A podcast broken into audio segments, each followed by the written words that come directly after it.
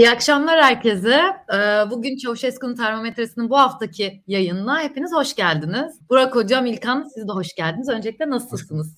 İyi, sağ ol Pırıl. Sen nasılsın? Ben deyim. Uzun zaman sonra aslında bu üçlü tekrar e, bir konuksuz yayın yapacağız. O yüzden sizinle konuşmayı da böyle özledim. Umarım iyisinizdir. Bu süreçte her şey yolunda gitmiştir. Önce Bilgehan hocamıza da bir geçmiş olsun diyelim. Herkes sizi çok merak ediyordu. Teşekkürler. Biz ailecek Covid atlattık. Evet zor bir süreçti benim için. Çünkü çocuklar rahat atlattı. Melike de semptomu göstermedi ama ben biraz ağrı geçirdim. E, toparlanıyorum ama yani şu anda daha iyiyim. Teşekkür ederim. Çok geçmiş olsun tekrardan. İlkan senden ne var ne yok? Ya ben de e, arada geçen sürede İstanbul'da bulundum. E, birazcık ne diyelim görüşmelerde, mülazalarda bulunduk arkadaşlarla oradaki e, çeşitli konularda. E, bunun arkasından tekrar e, işte Kürkçülük yanına İzmir'e geri döndüm. İstanbul güzel ama tabii bir yandan da zorlu bir şehir. E, ama İstanbul'da beklentiler de çok açıkçası. Siyasal beklentiler İstanbul'da da yoğunlaşmış. Onu görmüş oldum. E, hala İstanbul'a bir ayağımızı tutmaya devam edeceğiz ama e, dediğim gibi yapacak çok iş var. Yapacak çok iş var. Bizim de yapacağımız çok iş var. Onu hissettim. Yani İstanbul biraz onu hissettirdi bana güzel bir şeydi bu bir fragman gibiydi yapacak çok iş var gibi. İleride de bunların hepsini görüyor oluruz inşallah hep beraber. Bugün gündemimiz çok yoğun o yüzden daha fazla uzatmadan size sorular sormak istiyorum. Yani Barolar Birliği seçimini atlattık, meydanlar bu hafta sonu inanılmaz doluydu ekonomi derken ama onların hepsinden önce bir korsan gündem maddesiyle gelmek istiyorum size. Çünkü çok merak ediyorum fikirlerinizi. O da bugün Kemal Kılıçdaroğlu'nun meclis konuşması. Yani uzun zaman sonra ilk defa Kemal Kılıçdaroğlu'nu bu üslupta konuşurken bu netlikte ve bu kadar net mesajları açık bir şekilde yaptığı bir meclis konuşması gördük. Benim kendi yorumum buydu. Ya uzun zamandır gördüğüm en iyi Kemal Kılıçdaroğlu meclis konuşmasıydı. Ama bugün Twitter'a girdiğimizde konuşulan iki tane konu var bu meclis konuşmasıyla alakalı. Bir tanesi e, tartışmalı el hareketi, öbürü de aslında Yeliz repliği oldu. Çok kısa bir şekilde siz bugünkü konuşma hakkında neler düşünüyorsunuz? E, Pırıl, e, bir defa ben bu konuşmayı izledim. E, bu konuşmaya dair e, gerçekten o el hareketi falan filanın dışında e, yani biz bu kamu özel işbirliği e, anlaşmalarında Türkiye'nin e, belli bir geçiş garantilerini falan biliyorduk. Bu geçiş garantilerinin dövize endeksli olduğunu da biliyorduk. Ama o döv- o endekslenen dövizlerin de o ülkelerin Amerika'nın e, enflasyonu endeksli olduğunu ben bilmiyordum. Yani orada bir e, bir boşluk varmış hakikaten. Veya duydum önemsemedim mi diyorum. Çünkü Amerika'daki enflasyon düşüktür falan filan diye böyle. E, ama şu anda e, pandemi sonrasında gerçekten Amerika'da da kayda değer e, ki yani o, o, o mertebeyle cidden kayda değer artık yüzde beş falan mertebesinde. Almanya'da öyle. E, enflasyonlar var e, ve bu ülkelerde ciddi enflasyon var şu anda ve e, dolar üzerinden de yani işte 10 bin dolar 10 bin 500 dolar oldu artık. Yani 10 bin dolarlık borcumuz 10 bin 500 dolar oldu. O, o şeyde artışlar gerçekleşti. E, Kılıçdaroğlu'nun e, bundan, bundan bahsetmesi önemliydi bence. Bu pek e, en azından muhalif gündeme yet, yani muhalif kamuoyunun yeterince bilmediği bir şeydi. Bu önemli ki zaten e, Bilgehan zamanında burada e, işte tiksindirici borç kavramını ortaya atmış birisiydi. Aslında o kavramın da daha da e, bir ayrıntısını e, kamuoyu daha da görmüş oldu diyelim bu noktada. E, o açıdan anlamlıydı. Konuşmanın en anlamlı hani e, o bütçe konuşması en anlamlı tarafı oydu. E, bunun ötesinde e, Pırıl şöyle söyleyeyim ben sana. Bütçe konuşma iyi konuşma olur genelde. Türkiye'nin bütçe konuşmaları, bütçe konuşma tarihi genelde iyidir. Yani ve orada liderler uzun konuşurlar. Uzun uzun anlatırlar. Genelde işte atıyorum liderler veya ekonomi kurmayları konuşur. E, en önde gelen siyasetçiler konuşur. Genel sekreterler konuşur. Grup başkan vekilleri konuşur. Liderler konuşur. Bakanlar konuşur. Bütçe için konuşmak, bütçe konuşmak adına çıkan kişi kendisini sergiler. Kendisi zaten orada sergilenir ve bir yandan bir teste tabi de tutulur. E, şurada gördüğüm e, Türkiye'nin e, meclis geleneğine uyan bir konuşma. En azından uzunluğu ağırlığıyla doğru vardı karşımızda. E, ben eski bütçe konuşmalarından e, belli ölçülerde farklı olarak gördüm. Doğru Kılıçdaroğlu birazcık daha en azından daha kendine güvenli tavırları vardı. E, bence biraz fazla Adalet ve Kalkınma Partili vekillerle e, alışveriş yaptı. Söz alışverişi yaptı. Gerek yoktu o kadarını. Birazcık daha görmezden gelse daha iyiydi. Anlatacaklarını daha rahat söyleyebilirdi diye düşünüyorum. E, geçen seneki konuşması benim aklımda. Geçen seneki konuşması sertti. Burada da özellikle yolsuzluk iddialarının bayağı bir kısmını e, dikkate aldı. E, onları anlattı. E, yolsuzluk derken yolsuzluğun dışında da biraz kara para ve mafyatik meselelere çok girdi. Yani orada e, bir de öyle bir durum var. Ve ve e, Sayıştay kurumuna verdiği önem de e, ki bütçe zaten Sayıştay'ın e, önemli katkısı olan bir e, bütçe hazine şey yapıyor da hani esas tabii Sayıştay'ın da denetleme görevi var. E, Kılıçdaroğlu yolsuzluk gündemiyle kendisini öne çıkartmış bir siyasetçi olarak Sayıştay'a yine referans verdi. E, ki Sayıştay aslında bayağı yanlış bir kurum çok uzun zamandır olmuş olmasına rağmen o referansları vermeyi sürdürüyor. Ee, ve eski klasik devlet bürokratı tavrını sürdürüyor diye bir diye söyleyebilirim. Ee, biz şöyle bir şey azından... soracağım sana o zaman. Ya sen Tabii. bu arada konuşmayı çok net dinlemişsin. Çok da güzel özetledin burada ama benim burada esas sormak istediğim şey bu mesajların hepsi gerçekten geçti mi şu anda? Bu kadar farkında mı insanlar bu konuşmayı yoksa bir iki küçük harekete takılıp bu güzel konuşma yine Türkiye siyasetinde mezarlığa mı gidecek?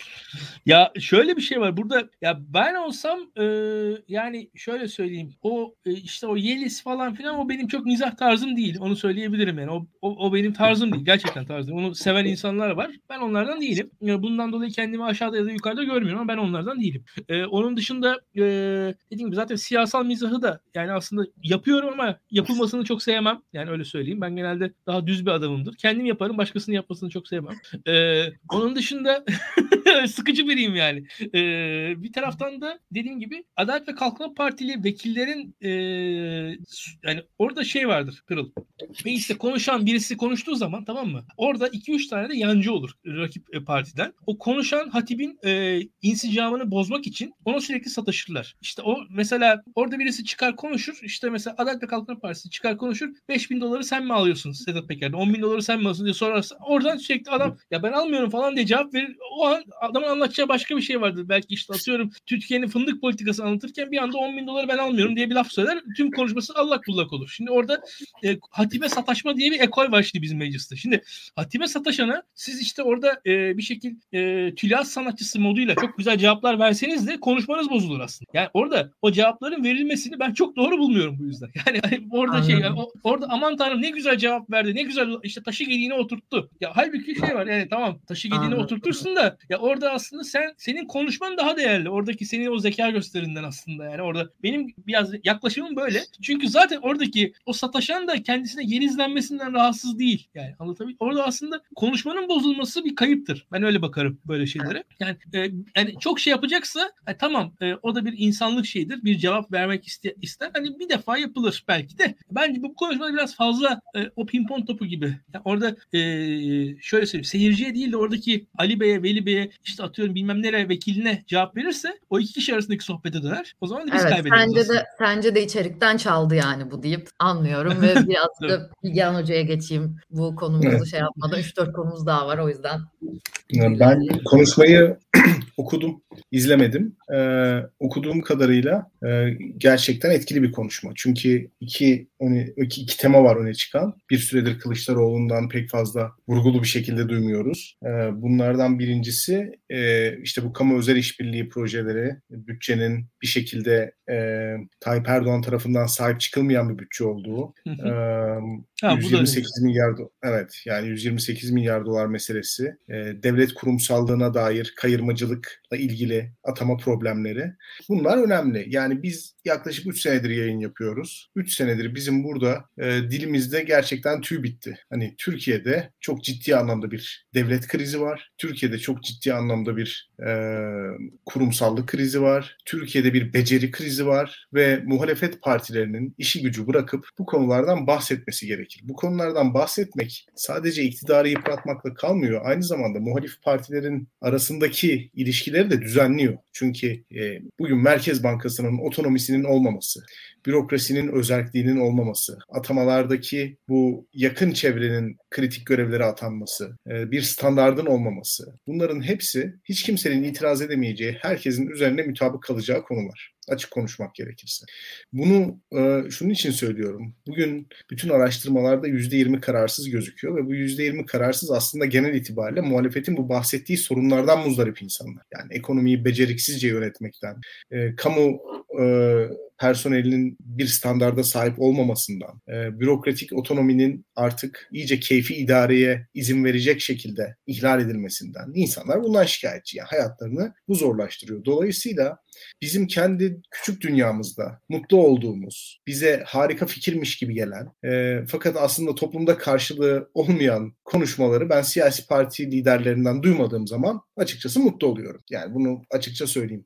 O yüzden Kılıçdaroğlu bugün 40 senesini devlete vermiş, devletin işleyişini bilen, e, devlet devletin neye benzediğini, neye benzemesi gerektiğini bilen birisi olarak konuştu. Bu harika bir şey. Yani Kılıçdaroğlu'nun miting performansından, son zamanlardaki açıklamalarından ayrıştırıyorum bu konuşma. Açık konuşmak gerekirse. E, okuduğum kadarıyla yani çok biraz uzun okudum. Ta- tamamını dinlemedim dediğim gibi. E, ama son zamanlarda işte gündeme damgasını vuran helalleşme meselesi, işte bu ısrarla vurgulanan Sosyal Demokrat Parti kimliğinin ötesinde bir şeyler söylüyor. Yani evet birazcık daha içerik olarak Kılıçdaroğlu'ndan uzun zamandır duymadığımız hocanın da dediği gibi daha ayaklar üzerine basan bir konuşmaydı ama aynı zamanda benim şey yapmak istediğim nokta da üslup olarak da birazcık mecliste görmediğimiz sertlikte ve mecliste görmediğimiz tavırda belki biraz da rahatlıkta bir konuşmaydı. Belki onun da bu kadar şey olmasına fayda olmuş olabilir. Çok rahat konuşurken aslında üslup olarak da konuşma olarak da. Bir de şunu söylemek lazım. Yargıdaki atamalara dair tavrı da önemliydi. Ee, onu da altını çiz onu da altını çizelim. Ee, bunun dışında e, Cumhurbaşkanlığı hükümet sisteminin e, yapısını anlatan, e, aslında tek kişilik hükümet olduğunu söyleyen, onu hatırlatan Mehmet Uçum'un Uçum'a referans da önemliydi. E, ve Tayyip Erdoğan eğer tek kişilik hükümetse gelip bütçesini kendi savunması gerekir derkenki tavrını yine önemli buluyorum. E, bütün bunların yanında e, hakikaten biraz konuşmayı yazılı okumak belki Bilgehan haklı daha da etkili olabilir. Kılıçdaroğlu'nun tavrı evet sakin bir tavır. E, o da genelde geçen seneki konuşma da iyiydi bence. Onu da söyleyeyim böyle. Ben onu da çok beğenmiştim. Buna takip Ee, ver misin İlkan bu konuşmaya? Yoksa daha Ya- hararetli alıştığımız Kılıçdaroğlu meclis konuşmasından daha hararetli der misin? Grup toplantısına bahsetmiyorum. Mecliste yapılmış herhangi bir konuşmadan. Yani e, şöyle söyleyeyim. Şu açıdan haklısın. E, birisinin sat, ya, sataşmalara cevap verme konusunda kendisini daha rahat hissettiği bir konuşmaydı. O öyle. Birazcık daha zincirlerini bir tık daha boşaltmış bir konuşma. O, o açıdan hak verebilirim. Ama e, yani bence Kılıçdaroğlu'nun bildiği alanlar var. Bilgehan'ın orada haklı. Yani Kılıçdaroğlu'nun bildiği alanlar. Yani bu adam e, Kılıçdaroğlu Turgut Özal döneminde falan bütçe hazırlayan bir adam. Yani hani öyle bir tarafı da var şimdi. Hani Adnan Kahveci ile falan çalışmış. Şimdi Adnan Kahveci kimdi sorsak hani izleyicilerin yarısı hatırlamaz bile neredeyse. Yani öyle bir e, bürokrat geç Anavatan Partisi bürokratlığı yapmış bir insan Kemal Kılıçdaroğlu. Yani o açıdan belli bir tecrübesi var. E, Türkiye'nin en büyük bütçeli kurumlarını yönetmiş falan. Bu, bu işi biliyor. Bütçe nedir ne değildir e, bilen bir adam. Ve e, esasında bir uzmanlık falan deniyor ya uzmanlığı bu. Yani e, ve e, diğer alanlarda e, olduğundan daha teknik konuşması lazım. Biz e, Bilge Hanım burada e, ben mesela bu hafta sonundaki yayında da bahsettim. Yani hafta sonunda da yani liderler e, özellikle ya para pul meselelerinde biraz halka anlatmak için e, basitleştirilebilir kimi konular. Ama şu var. Yani para pulu halkımız anlar. Yani para pulu halkımız anlar. Yani bir burada insanın cebine dokunan şeyi anlar. Yani affedersiniz e, ben hayatında integral alamayan, hiç türev falan filandan e, anlamayan insanların bir bitcoin'e para yatırdıktan sonra nasıl bir şekilde ağırlıklı ortalama falan hesaplayabildiklerini gördüm. Yani bir şekilde bir borsadan hisse alın siz ondan sonra bir bakarsınız ne güzel grafik okumaya başlamışsınız. Yani bu biraz böyledir. Yani hayat sizi o tarafa doğru iter. Mesela podcast'te örnek verdim. Fener Galatasaray muhabbetini futbol severler nasıl yaparlar? İddia oynadıktan sonra Norveç 2. ligi muhabbetini nasıl yapmaya başladılar? Bir anda ciddileşir konu. Hakikaten futbolu gayet ciddi bir şeymiş gibi ele almaya başladı. Çünkü işin ucunda para vardır.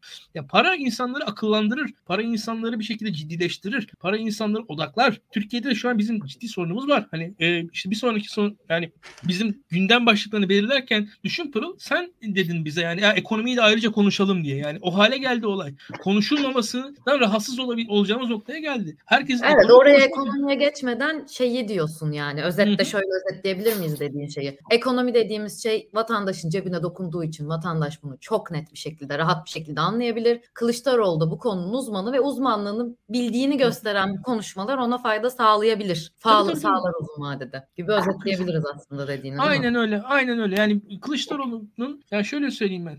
hani mesela ne diyorum? Kılıçdaroğlu işte muz çiftçisinin dertlerini Türkiye'deki ortalama siyasetçiden iyi bilir mi bilmiyorum. Ama hakikaten bütçeyi ortalama siyasetçi iyi bilir. Yani onu da biliyorum yani. O da e, böyle ya da böyle adamın uzmanlığı bu. E, adamın geçmişi bu zaten. Yani Maliye Bakanlığı bürokratı bu adam. Yani hani Türkiye'de nedir ne değildir bunları e, yani bildiği alanda rahat rahat konuşabilmesi lazım ve bildiği alan önemli bir alan. E, gayet de Türkiye'de bütçe konusu ciddi bir konu ve burada işte o tiksindirici borç meselesi falan da e, şu an yaşadığımız krizde yani normal şartlarda Amerika'da enflasyon kaç e, yani binde yarım işte binde binde beş falan oluyordu yani hani çok düşük. Şu an bir anda yüzde beş enflasyon olmaya başladı batılı medeni merkez kapitalist ülkelerde. Biz şu an hani bu beklenmedik bir şeye Türkiye'nin acaba e, bu anlaşmaları yapan ülkeler e, pardon, anlaşmaları yapan bu işte e, zorunlu geçiş e, geçiş garantisi anlaşmaları yapan y- yapan hükümetler hiç böyle bir şey hesaba katmışlar mı acaba? Hiç zannetmiyorum. Yani bu ne kadar hesaba katıldı, ne kadar bakıldı, ne kadar edildi. Şu an onu yaşıyoruz. E, bunun hatırlatılması önemli. E, bunu da söyleyeyim. Ve bir de yani şu var. E, meclisin e, meclis diye bir kurumun pırıl dünyada varlık sebebi zaten bu hükümetin parasının nasıl kontrol edileceğinin e, düzenlenmesidir teknik olarak. Yani bu para nasıl kontrol edilecek sorusunun cevabıdır meclis.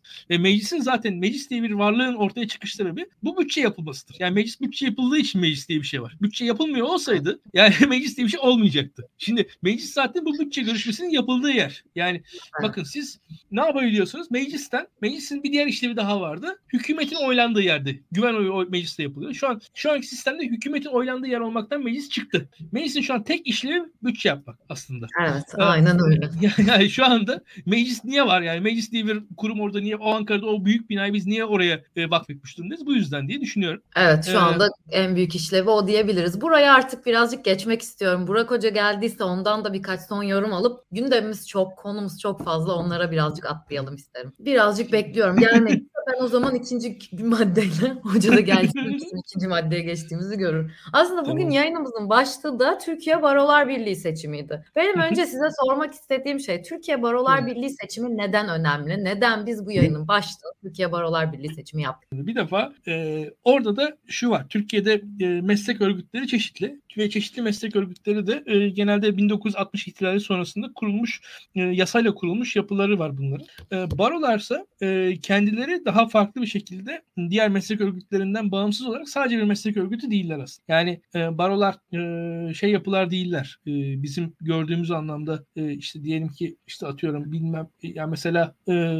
elektrik teknisyenleri odası değil Türkiye Barolar Birliği. Yani barolar e, yapısı gereği bir defa hukuk e, üzerinde e, bir belli ağırlıkları olan, belli bir yasal konumları diğer e, meslek odalarının daha üstte olan yapılar barolar. Ve e, zaten bunlar da e, hukukun e, uygulanması aşamasında belli bir e, yani Yok avukatlığın şeyini biliyorum tabii ki. yani hukukun önemini avukatlık o anlamda sormuyorum. Bu seçimi Türkiye'de takip etmemizin spesifik önemine. Neden ha, bu tabii, seçimi tabii. takip ettik? Tabii, neden takip ettik? Çünkü şöyle bir şey var. Türkiye'de baroların aslında e, demografik yapısı, siyasal politik demografisi bilinir. Yani politik demografisi hakikaten de nispeten daha seküler tarafta kalır e, Türkiye'de hukuk e, mezunları. Yani zaten daha dindar olanların çoğu hakim savcı olurlar. Daha da iyice şey olur.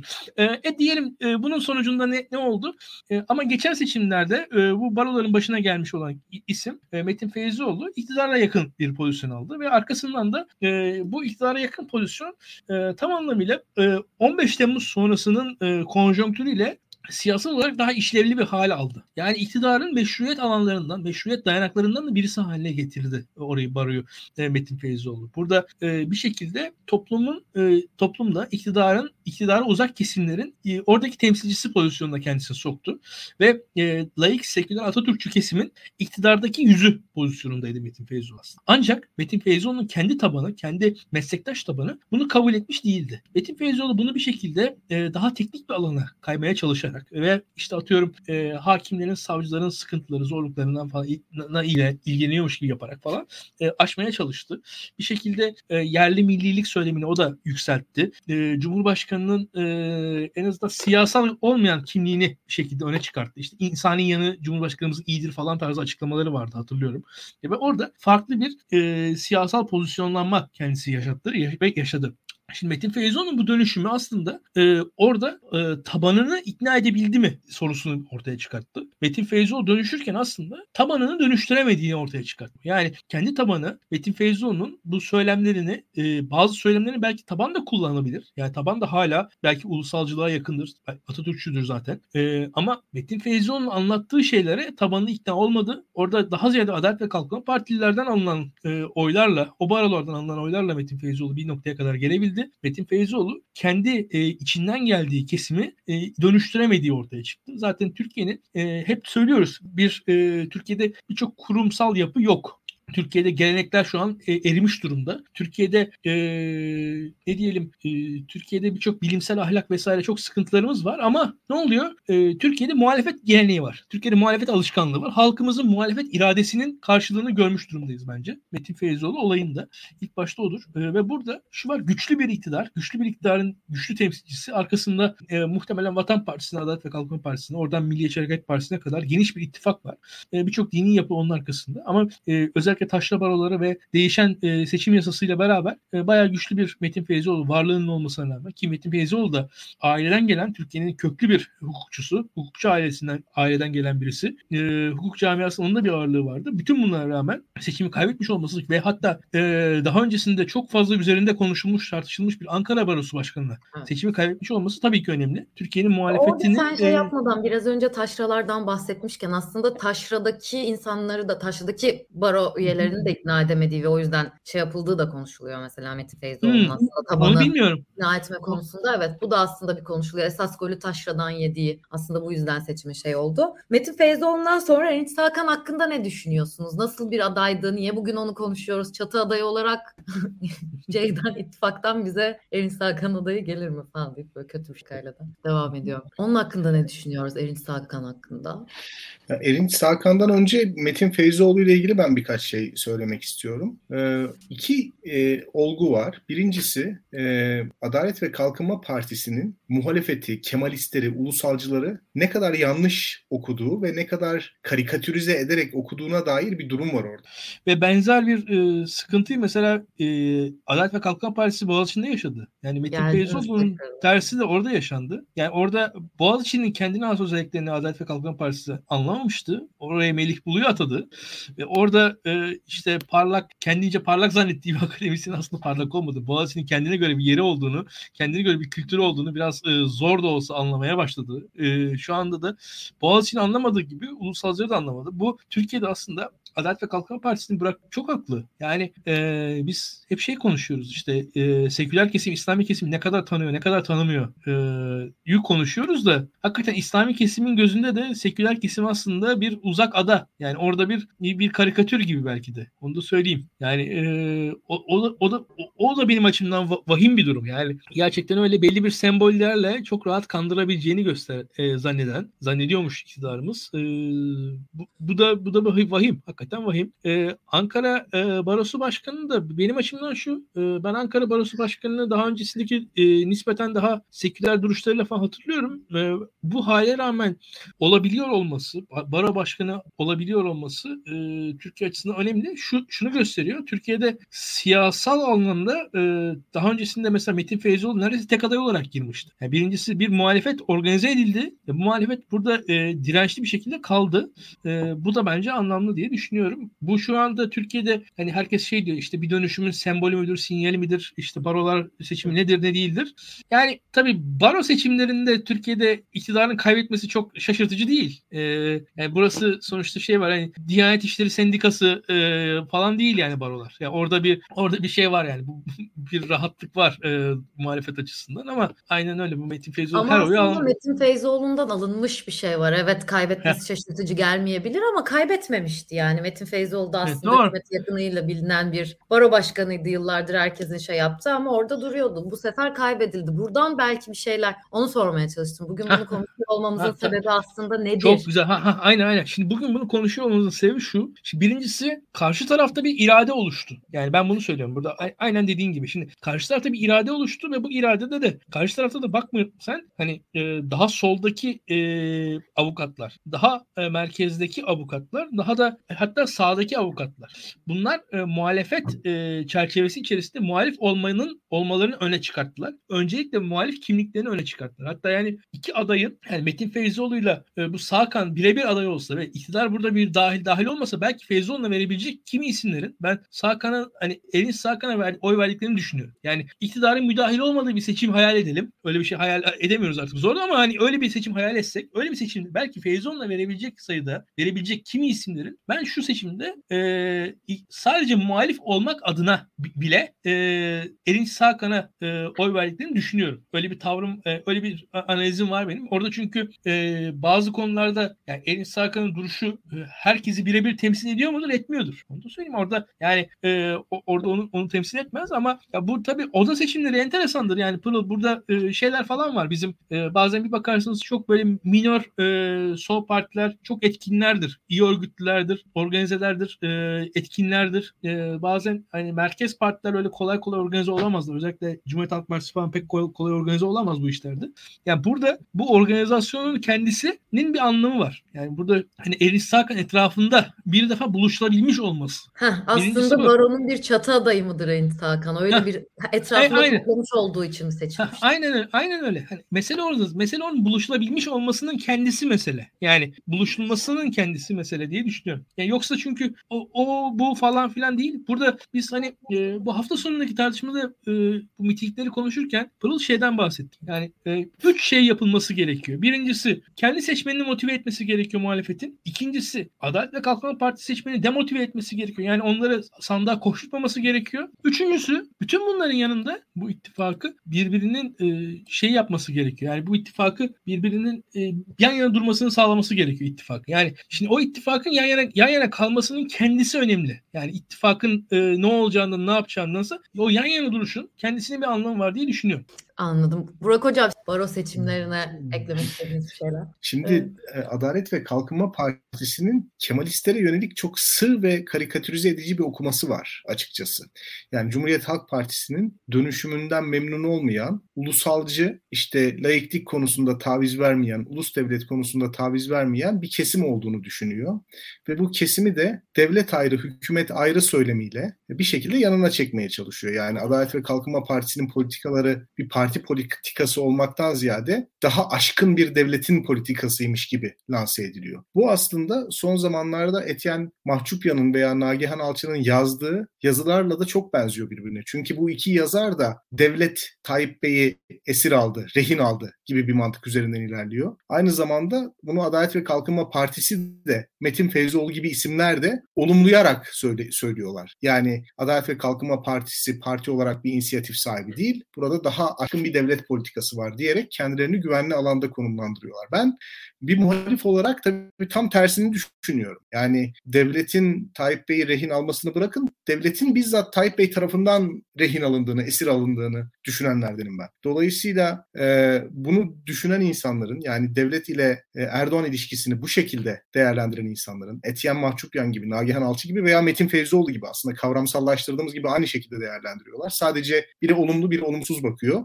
E, do, dolayısıyla e, e, bu bunun çok büyük bir siyasi hesap olduğu kanaatindeyim. Yani Adalet ve Kalkınma Partisi'ni meşrulaştırmak, masumlaştırmak için bir hesap olduğu kanaatindeyim ve bunu dile getiren insanların da kendi siyasi ikballerinin muhalefetin menfaatlerinden daha önemli olduğunu, böyle gördüklerini düşünenlerdenim. Ee, Adalet ve Kalkınma Partisi o yüzden böyle sembolik Atatürkçülükle yürümeye bir anlamda devam ediyor. İşte 10 Kasım törenleri, 15 Temmuz'dan hemen sonra Adalet ve Kalkınma Partisi'ni görenler beni teyit edecektir. Partinin duvarlarına dev Atatürk posterleri asılmıştı mesela. Çok fazla Kema- Kemalizmin sembollerine hani hakaret edenleri cezalandıran bir tavır gibi. E, çünkü Adalet ve Kalkınma Partisi'nin gözünde CHP seçmeni sembollerle, heykellerle, resimlerle kafayı bozmuş bir grup marjinal. Yani okuması böyle. Anlatabiliyor muyum? Dolayısıyla Metin Feyzoğlu gibi isimleri yanına alarak o kesimleri çekebileceğini düşünüyor. Bu çok yanlış bir okuma ve çok çocuksu bir okuma açıkçası. E, bu tip okuma biçimi bize 2000'li yılların ilk 10 senesinden geldi. Yani hayatı Avrasyacılar, Atlantikçiler, ulusalcılar, liberaller böyle bu tip ikilem söylemler üzerinden okuma meselesi. Ya Fethullahçılar bunu çok yapardı mesela. Ordu'da iki grup var. Şahinler, güvercinler. Kuğular, işte şahinler falan gibi. Halbuki arada başka kesimler var. Yani mesela Cumhuriyet Halk Partili ulusalcılar dediğimiz zaman illaki Nur Serter'e işaret etmek zorunda değiliz yani. Hani Nur Serter gibi, Canan Arıtman gibi insanlar olmak zorunda değil. Yani daha rasyonel ulusalcılar da var. Daha rasyonel Kemalistler de var. Daha rasyonel sol liberaller de var. Yani hayatı böyle okudukları için Fevzioğlu gibi isimler üzerinden bir politika üretmeye çalışıyorlar. Ve baktığınız zaman hükümet yanlısı kanallarda da sürekli olarak bu Kemalizmi sembolle eşleş, eşleştirdikleri için heykelle mesela bu çok temel bir meseledir İslamcılıkta. Yani Kemalizmin felsefi bir boyutu olmadığını, Kemalistlerin bir derinlikli düşünceye sahip olmadığını heykele tapan, sembollerden etkilenen insanlar olduğunu düşünürler. Bütün CHP seçmeni de öyle resmederler. Dolayısıyla Metin Feyzoğlu gibi kendi içinde sembol olmuş bir figür yan, yanlarına çekerek muhalefette bir gedik açma amaçları amacını taşıyorlardı. Metin Feyzoğlu da buna bu, bu tufaya düştü yani açık konuşmak gerekirse. Kendisini belli bir grubun e, temsilcisi olarak gördü ama öyle bir grup artık yok. Yani kendisine atfettiği değer e, temsil ettiği insanların artık orada olmamasıyla bitti bence bana sorarsanız. Hani bugün Tayyip Bey sinirli midir? Sinirlidir. Yani genel kurulu erteledi. E, baro kanununu değiştirdi. Buna rağmen Metin Feyzioğlu e, başkanlığı alamadı. Çünkü Metin Feyzioğlu da bu tarafa bir şey vaat ediyor. Yani ben de bu seçimi Atatürkçülerle, Kemalistlerle alacağım diyor alamadı. E, bu da şunu Hı. gösteriyor. Yani muhaliflere yönelik, sekülerlere yönelik okuma çok eksik olunca böyle bir e, yöntem üzerinden gidiyorlar. Mesela aynısı işte İyi Parti'de Ümit Özdağ meselesinde oldu yani. CNN Türkiye çıkartırsak oyları böyle bir şey yok. Yok yani insanlar hakikaten Adalet ve Kalkınma Partisi'nin düşündüğünden daha akıllı. Adalet ve Kalkınma Partisi'nin düşündüğünden daha renkli bir toplumuz. Daha derinlikli analiz yapabiliyoruz. Kimin neyi murad ettiğini görebiliyoruz. Yani Adalet ve Kalkınma Partisi e, bu ekonomik refah sayesinde kendi söylediği aptalca şeylere halkın inandığını düşündü ve halkın inanmasına da inandı açık söylemek gerekirse. Halbuki insanların onayladığı şey o söylemler değil. Yani Gezi Parkı'nda çadır içerisinde atom bombası yapıldığına hiç kimse tabii ki inanmıyor. Yani tabii ki inanmıyor. Ama iktisadi refah sürsün diye insanlar bunu bir mesele haline getirmiyor. Ama daha vahimi Adalet ve Kalkınma Partisi yöneticileri halkın gerçekten inandığını düşünüyorlar. Buna inanıyorlar. Dolayısıyla bu tip hezimetler bence e, gerçekleri göstermesi açısından önemli. İkincisi de İlkan'ın söylediğine tamamen katılıyorum. Toplumun tabanına yayılan bir ittifak kurma kültürü var. Bugün üniversitelere sandık götürseniz rektörler değişir. Değişir.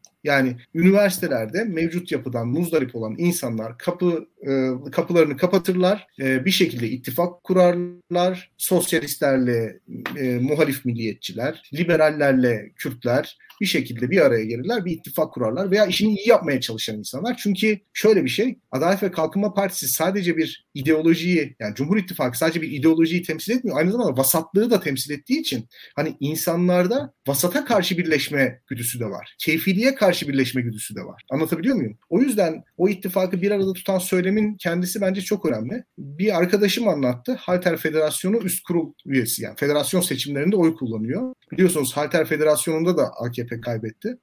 E, ya salona gittim diyor. Kim AKP'nin adayı diye sordum diyor. İşte bu öbürüne oy veriyorum demiş vermiş çıkmış. Böyle bir güdü var yani insanlarda artık. Dolayısıyla ittifak kurmayı öğrendik. E, Adalet ve Kalkınma Partisi'nin artık bu toplumun kurumlarına hiçbir şey veremeyeceğini de öğrendik. O yüzden o insanlar zaman, tepkilerini gösterebildikleri her yerde gösterirler. O zaman son olarak size şey deyip bu konuyu da geçmek istiyorum. Size şunu sormak istiyorum. Buradan aslında bizim çıkarmamız gereken ders bu seçimleri takip etmemiz, bu seçimi görmemiz önemliydi. Çünkü AK Parti tanımladığı muhalif kesimin, ulusalcı kesimin yanlış bir tanım olduğunu anladı belki de. Ya da evet. bir çatı aday etrafında muhaliflerin birleşip karşıdakini devirebileceğini gösterdi bu seçimler diyebilir miyiz? Neden önemliydi? Sizce neden önemliydi? Seçimleri takip etmek ya da bu seçim Ya konusunda. dediğim gibi mikro mikro komünitelerde bunu başar, başarabiliyoruz. Ee, yani Sakan aslında sol eğilimli bir aday ee, ve hani baktığınız zaman iki sene önce Diyanet'le ilgili açıklamalarıyla gündeme gelmişti. Ancak Diyanet'le ilgili açıklamalarını biz o zaman Daktilo'da ele almıştık ve incelemiştik.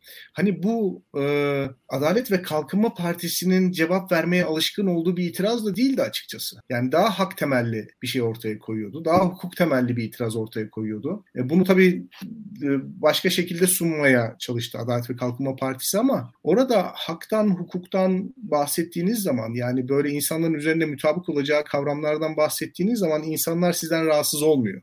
Yani bugün İstanbul affedersiniz Baro Türkiye Barolar Birliği seçimlerini e, sosyalistler, sosyal demokratlar, kemalistler, milliyetçiler falan kazanmadı. Yani bugün Türkiye Barolar Birliği seçimini AKP kaybetti. Yani e, manşet olarak bunu atabiliriz. E, o sürece gelinceye kadar da bütün grupların birbirini rahatsız etmeden yani yeni oluşacak iktidarı domine etme sinyali vermeden e, bir şekilde farklı grupların katılımını kendi yönetim kurulunda sağlayarak ilerlemesi icap etti ve bunu yaptılar anladığım kadarıyla. Bunu yaptılar. E, bu bize çok büyük bir ders sunuyor. Yani genel seçimler içinde. Eğer rasyonel hareket edebilirsek, birbirimizi birbirimizi e, dışlanmış hissettirmeden, hep beraber ortak kararlar alarak, müzakere ederek ve kazanma tutkusu içerisine düşmeden, yani bir sonraki genel seçimleri mesela CHP'nin adayı mı, İyi Parti'nin adayı mı, A kişisi mi, B kişisi mi, A ideolojisi mi, B ideolojisi mi, kazandı derdine düşmeden kimin kaybedeceğine odaklanırsak başarılı oluyoruz. Yani bu tip durumlarda aslında kimin kazanacağından ziyade kimin kaybedeceği daha önemli.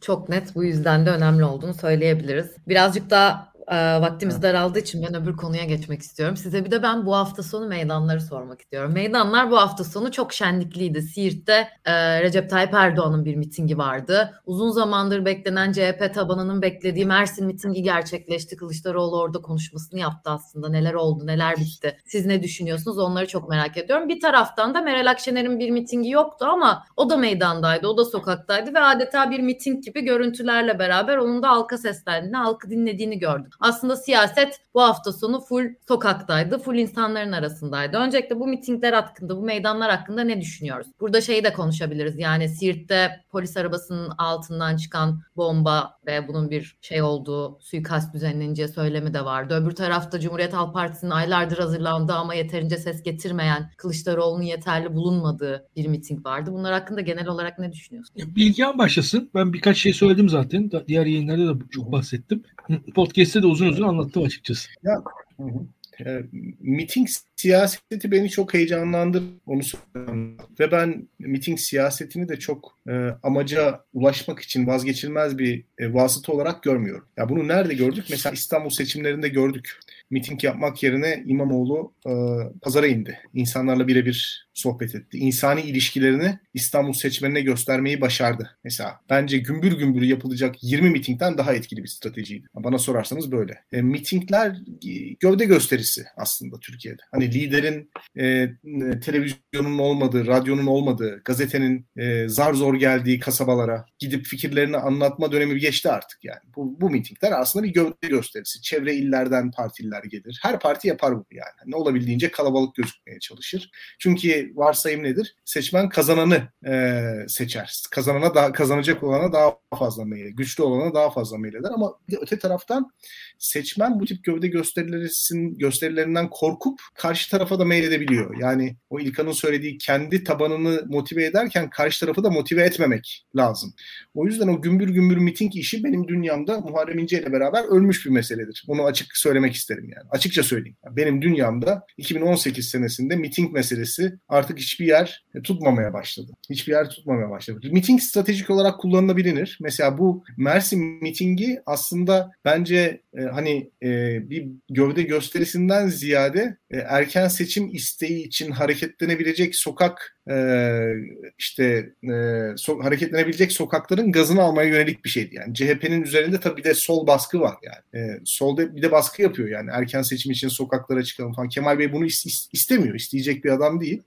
Dolayısıyla orayı da idare etmesi lazım. E, mitingi bence biraz da onun için yapıyorlar. Yani bir şeyler yapmış olmak için. Yoksa ben daha önceki beyanatlarını hatırlıyorum Kemal Bey'in. E, miting yapmayı mantıksız bulduğunu bizzat kendisi söylemişti. Kendi partilerinizi çağırıp onlara konuşuyorsunuz. Bunun bir mantığı yok demişti. Kendi beyanatı bizzat. O yüzden e, hani ben miting siyasetini çok e, anlamlı bulmuyorum. E, Kılıçdaroğlu'nun performansıyla ilgili bir şey söylemeyeceğim. Sadece dikkatimi çeken bir şey var. Yani bugünkü meclis konuşmasından farklı olarak mitingde daha kategorik ve daha ideolojik bir tutumu vardı. E, iki ay, iki buçuk, üç ay önce hatta. Ee, yanlış hatırlamıyorsam Kemal Bey bir konuşma yaptı. Dedi ki artık sağ sol ayrımına ben inanmıyorum. Yani böyle bir konuşma yaptı. Fakat son 15-20 gündür dikkat ederseniz CHP'nin sosyal demokrat bir parti olduğunu ısrarla vurgulayan bir Kemal Kılıçdaroğlu var. Bu parti içi siyasetle parti içi e, hesaplaşmalarla alakalı olabilir onu bilmiyorum. Fakat hani bu tip ideolojik söylemlerin kimden gelirse gelsin. Yani İyi Parti'de biz milliyetçi bir partiyiz dese yani ittifakın geleceği açısından çok iyi olmadığı kanaatindeyim ben. Tekrar söylüyorum. Yani ekonomi bu haldeyken e, ahlaki ve ideolojik söylemler bence bize hiçbir şey kazandırmıyor. O yüzden e, Kemal Bey tutup ekonomik sorunlardan ve e, bürokratik problemlerden bahsetse daha iyi olabilirdi. Ama dediğim gibi ben mitinglere çok önem vermiyorum. Aslında orada farklı bir şey de yapmıştı. Öncesinde iki çiftçi bir iş bulamamış üniversite mezunu öğrenci bir şey atanamayan öğretmen falan çıkararak değişik bir şeyler yapmaya çalıştılar ama sizin değindiğiniz şey noktası ilginç geldi bana. Aslında kendisi de miting yapmayı sevmiyor ama bir şekilde sokağa çıkmak isteyenlerin gazını almak için yaptı. Bu bence çok değişik bir noktaydı ve bunun özellikle tekrar vurgulamak istedim. İlkan sen ne düşünüyorsun? Ee, sokak konusunda Bilgehan haklı. Ee, çünkü Cumhuriyet Halk Partisi'nin sokağa dair bir şeyler yapmasını Cumhuriyet Halk Partisi'nden bekleyen e, çok ciddi bir kitle var açıkçası. E, Cumhuriyet Halk Partisi onların taleplerini de e, karşılaması gerekiyor ki o, da bir seçmen kitlesi. Yani onu da hani e, siyasetin doğrusu bu deyip e, o seçmen kitlesine yokmuş gibi de davranamayız. O seçmen kitlesini de tatmin etmek zorundayız. E, burada e, ben kısaca hemen şunu söyleyeyim. Birincisi ben mitingde e, Türkiye'de dolar niye arttı sorusuna Kemal Kılıçdaroğlu'na bir cevap istiyordum. Yani mitingde Kemal Kılıçdaroğlu dolar niye arttı sorusuna cevap vermeliydi. Arkasından bizim iktidarımızda dolar niye artmaz? Kur neden istikrarlı olur? Sorusuna da birkaç cümle, birkaç bir, bir cevap daha verirdi. E, ve şundan şundan şundan dolayı bu hükümet doları arttırdı. Şundan şundan dolayı da bizim hükümetimizde dolar artmayacak diye bir basit bir hikaye ve bu bu da şeydir. Cumhuriyet Halk Partili ortalama insanın ağzına bu cümlelerin Kemal Kılıçdaroğlu tarafından öğretilerek e, verilmesi gerekiyordu mitingde. Bunlar olmadı. Bu bence eksiklik. Yani orada benim mesela işte atıyorum muz üreticisinin taleplerini falan yani tamam ne olursa olsun hani muz üreticisinin üreticisi için veya Türkiye'nin muz politikasının ne olacağı bence şey hani o mitingin konusu olmalı mıydı? Bence o kadar olmasına gerek yok. Onu öyle söyleyeyim ben. Bunun dışında e, siyaset konusunda e, hani mitinglerin etkisi etkisizliği konusu tabii bu, bu, bu da tartışılan bir şey bunu. Yani e, daha öncesinde bir 10 yıl öncesinde falan hiç etkisi yok diyen e, görüş çok daha güçlüydü. E, orada hiç etkisi yok. Görüşü çok güçlüydü ve ama bir de Donald Trump örneğini yaşadık. Donald Trump da öyle büyük e, gösterilerle e, gerçekten de kendisi öyle geldi. Yani orada e, daha ziyade rakipleri daha klasik Amerikan tarzı kampanyalar yaparken Trump'ın o mitingleri birazcık daha e, birazcık da hatta geri kalmış siyaset tarzı e, Amerika'da etkili oldu. O yüzden yüzde yüz mitingler tamamen etkisiz diyebilen birisi değilim ben. Ama şu var mitingler Türkiye'de daha ziyade teşkilatların gücü, teşkilatların motivasyonu üzerinden anlamlı hale gelebilir diye düşünüyorum ben. Yani o, onları gösteriyor orada. Teşkilatlara dair bir e, gösterge miting. E, kalanında çok fazla bir anlamı yok. E, nedir? Tabii e, Tayyip Erdoğan'ın Siirt'te ha, ha, sokakta olması. Tamam, işte, yani e, o da şunu gösteriyor. Tayyip Erdoğan da e, mitingi seven bir lider. E, Tayyip Erdoğan'ı sokağa siz çekmiş oluyorsunuz. E, Tayyip Erdoğan'ı da oraya ittirmiş oluyorsunuz diye düşünüyorum. Yani Tayyip Erdoğan'a da e, yani bir şekilde karşılıklı devam edecek bu iş. E, bundan sonra artık bunun geri dönüşü olmaz. E, İmamoğlu konusunda e, Burak Bilgehan haklı. İmamoğlu hatta şey demişlerdi. Miting yapacak mısınız deniyordu. İşte biz mitingi şey zamanı yapacağız. İşte 1 Nisan'da yapacağız falan demişti İmamoğlu. Onu hatırlıyorum ben. Yani o da bir yaklaşım tabii. E, ama tabii siyaset boyutları da farklı. E, burada soru var. Çok güzel işte. Neden Mersin? bir de şu var. Yani Türkiye'de hani kış geldi artık. Hava yağmurlu Mersin bir açıdan mantıklı. Şu an çok da miting mevsimi değil bence. E, bu hafta sonu mesela İstanbul'da miting olsaydı nasıl olacaktı? O da zor. E, bu yağmurda, çamurda. O da kolay değil diye düşünüyorum. E, ki bundan sonrası bir diğer miting de İzmit'te olacakmış. İzmit'te bile zor yani ben e, onu da söyleyeyim.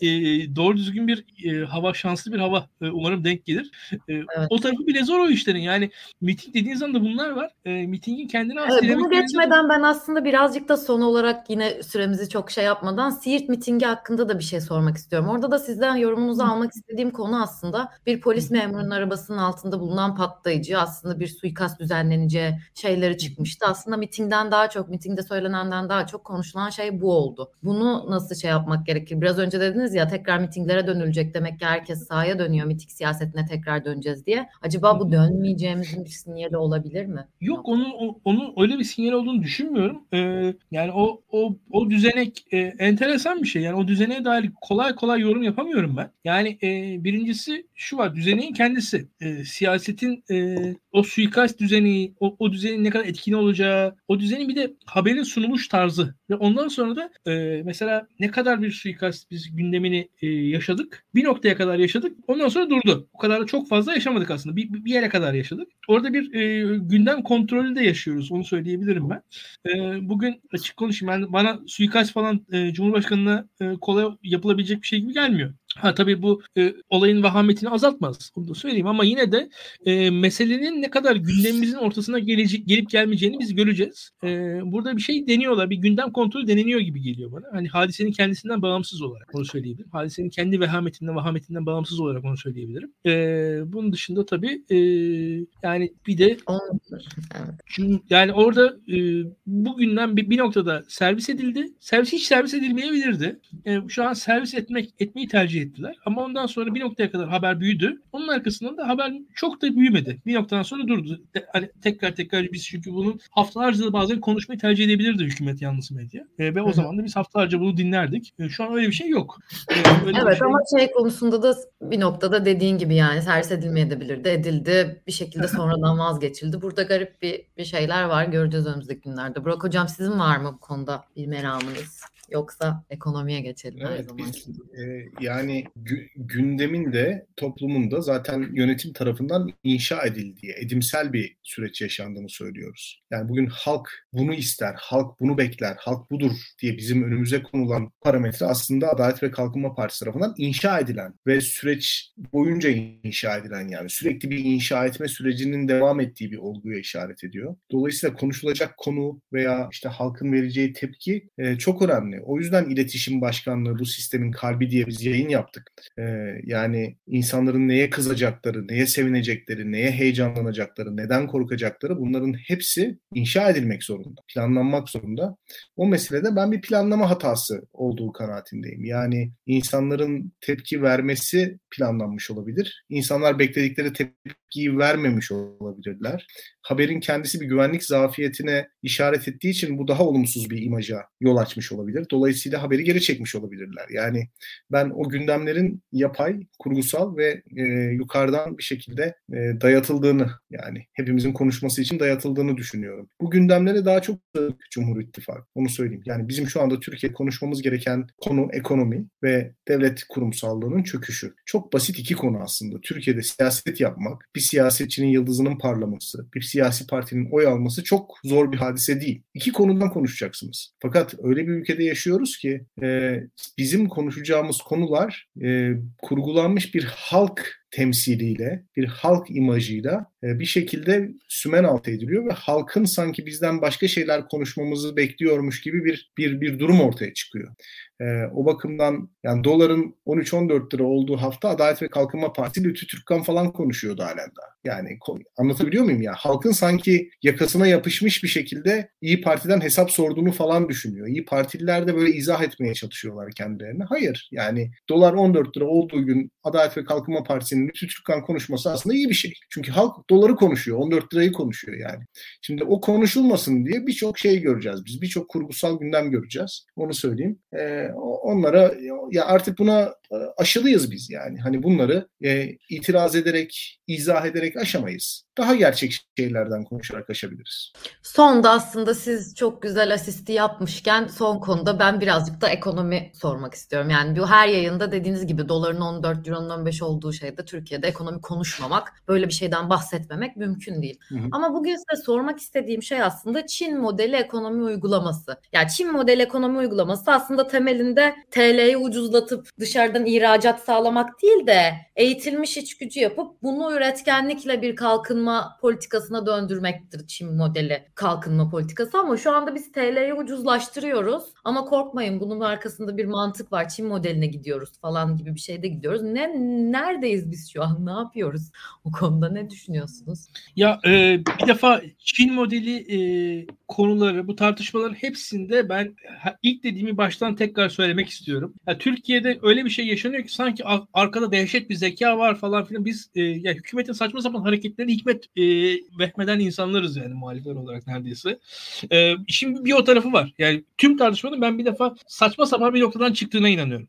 Yani e, ne oluyor? Hükümet adeta bir sarhoşun eline bir dart verin. O oku atsın rastgele bir yere. Onun arkasına onun onun saplandığı yere de 12 yazın. Türkiye'de yaşanan şey budur bir defa yani. Türkiye'de öyle bir ekonomi politikası var falan filan diye bir şey yok. Yani hani ha nedir? Mevcut şartlar bu, bunu gerektirmiş. Şu an bir noktadayız. E, happens to be bir yerdeyiz biz. Rast, tesadüfen bir noktadayız. O yüzden de buradan bu politikaya çıkacağımızı iddia ediyoruz. Tamam. Hadi bakalım. Bu politika uygulanabilir mi? Yani e, bir defa bu işin planlı falan en ufak bir proje vesaire olduğuna inanmıyorum. E, en ufak bir e, yani Tayyip Erdoğan ah işte ben 2021 yılında Türkiye'nin önünü açayım işte Türkiye'yi bağımsızlaştırayım o işte MGK bildirisinin olduğu saçmalıkta yani hani e, atıyorum hatta yani şunu da söyleyeyim Kılıçdaroğlu'nun hani Genelkurmay'ın önüne gitmesi gerekiyor. Genelkurmay'a da gidip ya, bu MGK bildirisi niye siz imzaladınız demesi gerekiyor. Ülke o halde yani efendim şöyle bağımsızlıkçı bağımsızlık kazanacağız falan filan bunlar komedidir. Böyle bir bağımsızlık yok zaten. Devam edeyim. Çin Çin modeli. Bir defa Çin modeli e, ne benzer modelleri dünyada uygulayan ülkeler var. Ama Çin bir defa dünyanın en büyük ülkesi.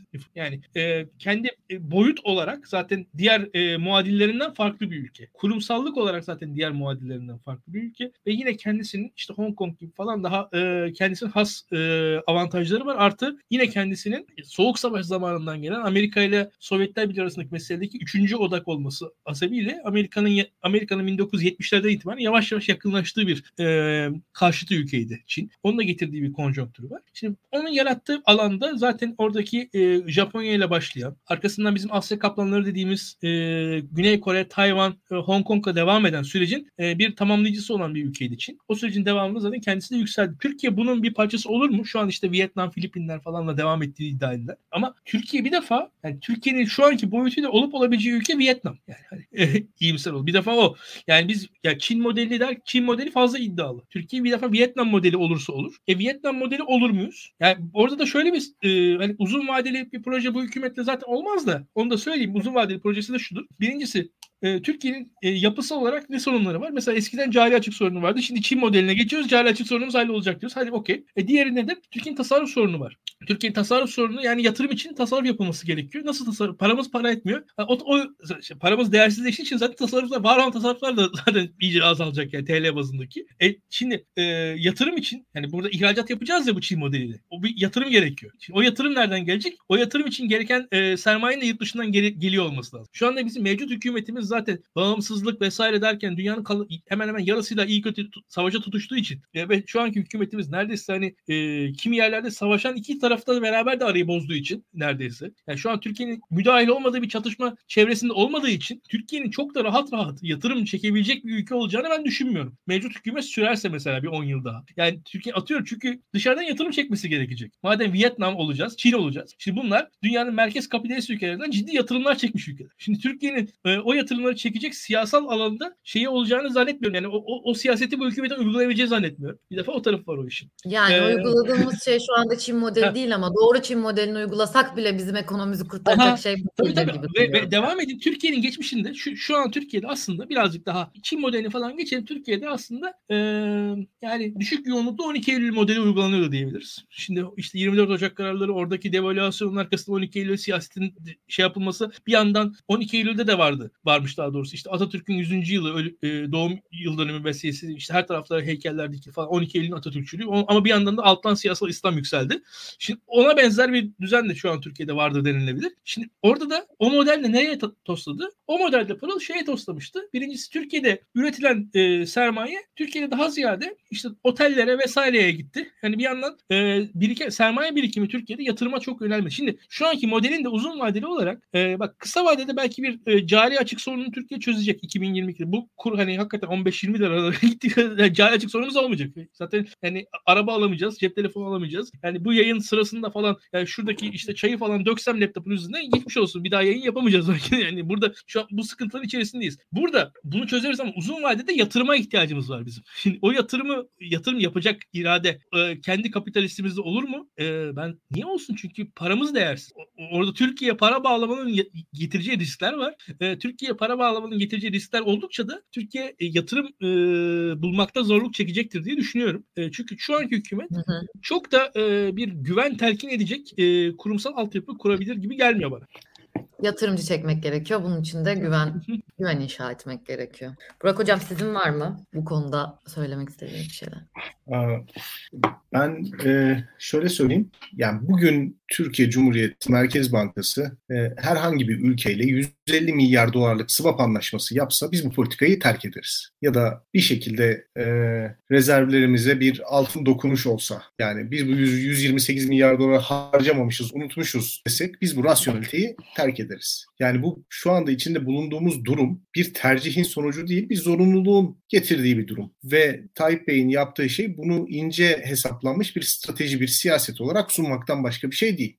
Bu iyi bir şey. Yani beceriksizliğin bir sorumluluğunu aldığını gösteriyor. Yani ekonomik sıkıntının sorumluluğunu alıyor. O açıdan iyi bir şey.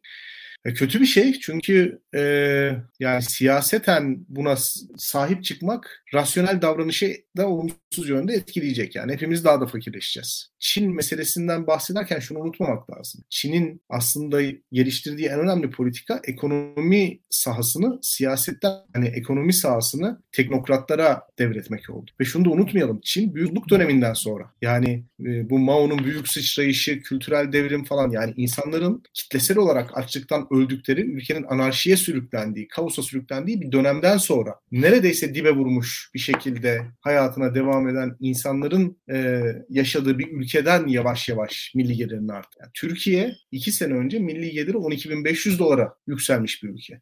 Yani 12.500 dolardan 7.000 dolara indirebilirsiniz. Çin 100 dolardan 7.000 dolara çıkartabilir. Orada buluşuyor olmanız sizin aynı modeli uyguladığınız anlamına gelmiyor bana sorarsanız. Dolayısıyla hani Çin'in uyguladığı model büyük bir yoksulluktan ayağa kalkmak için uygulanan bir modeldi. Ekonomiyi siyasetten arındırdı. Kamusal tartışmanın bir parçası haline geldi ve kamusal tartışma özgürlüğü sağladı ekonomik konuları. Çok önemli bir şey. Türkiye tam tersine ekonomiyi siyasete bağımlı kılıyor. Ekonomi konusunda kamusal tartışmayı Milli Güvenlik Kurulu kararlarıyla bir şekilde baskı altına almaya çalışıyor. Dolayısıyla bu da beraberinde Çin'in elde ettiği despotik olarak çok iç açıcı olmasa bile ekonomi konusunda günün sonunda kuralları olan bir devlet imajının alt üst olmasını beraberinde getiriyor. Yani sizin ülkenize yatırım çekebilmeniz için ekonomi konusunda özerk bir yönetimin olduğunu, ekonomi konusunda rasyonel bürokratların olduğunu insanların görmesi lazım. Siz eğer bunu siyasetin bir parçası yaparsanız umduğunuz yabancı yatırımcı da maalesef gelmez. Ki bunun sinyalini veriyorsunuz. Ben daha çok tercih edilenin Avrasya tarzı yönetim şekli olduğu kanaatindeyim. Yani heves edilen şey bir ekonomik model değil bir siyasi model. Ee,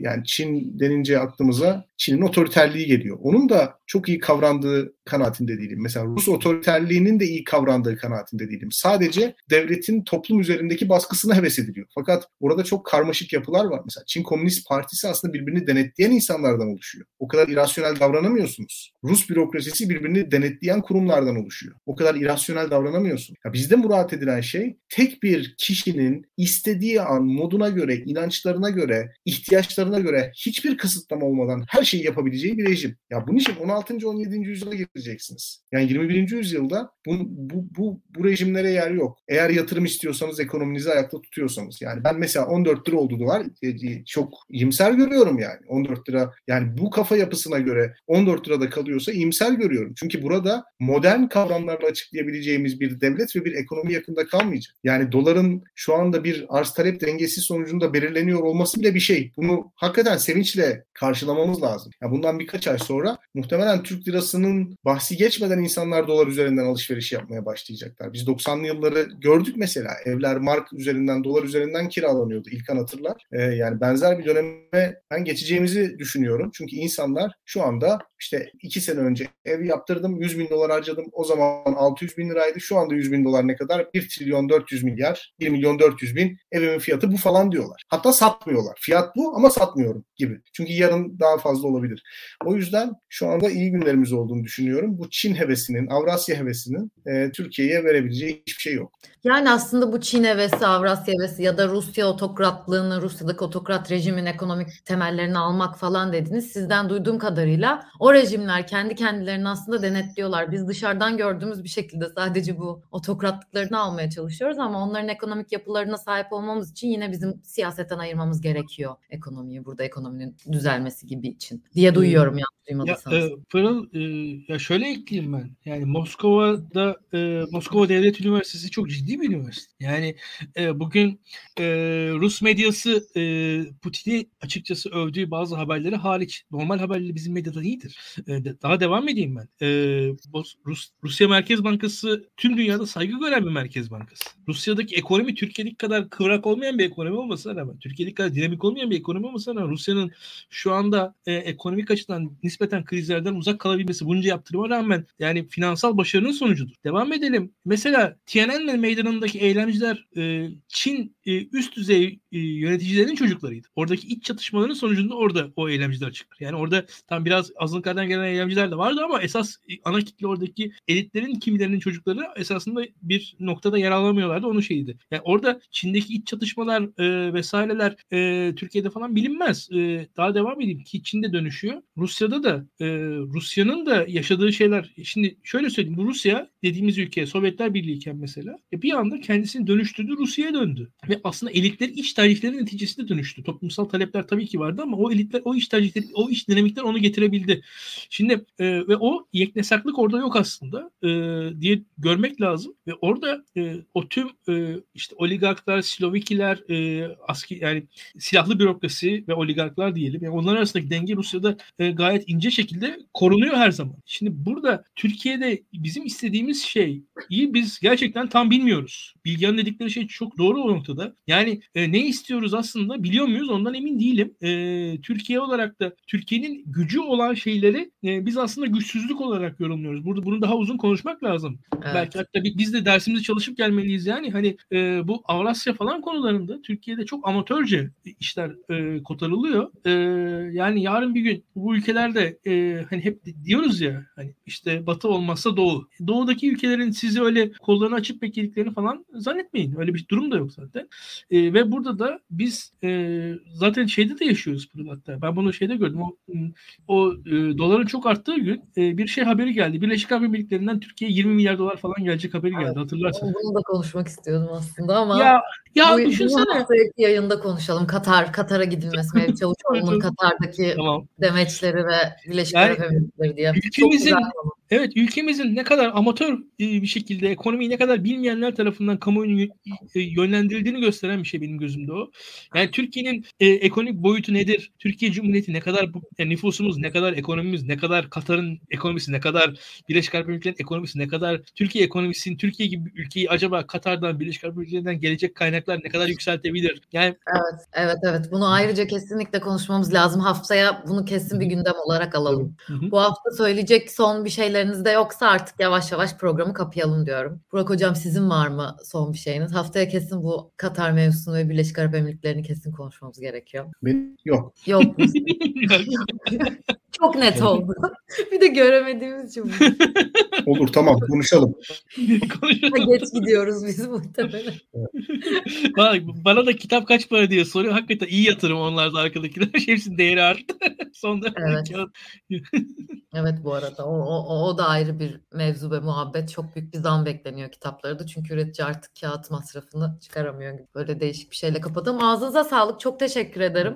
Bugün yine gündemimiz çoktu. O konularımız çok hararetliydi. Muhtemelen haftaya yine Biz böyle bir gündemle ederiz. beraber olacağız. Çok isterim sizinle Formula 1 sonucunu konuşmak haftaya tam belli olmuşken ama muhtemelen bu ülke gündeminde ona sıra gelmeyecek ve haftaya görüşmek üzere diyorum. Ağzınıza sağlık.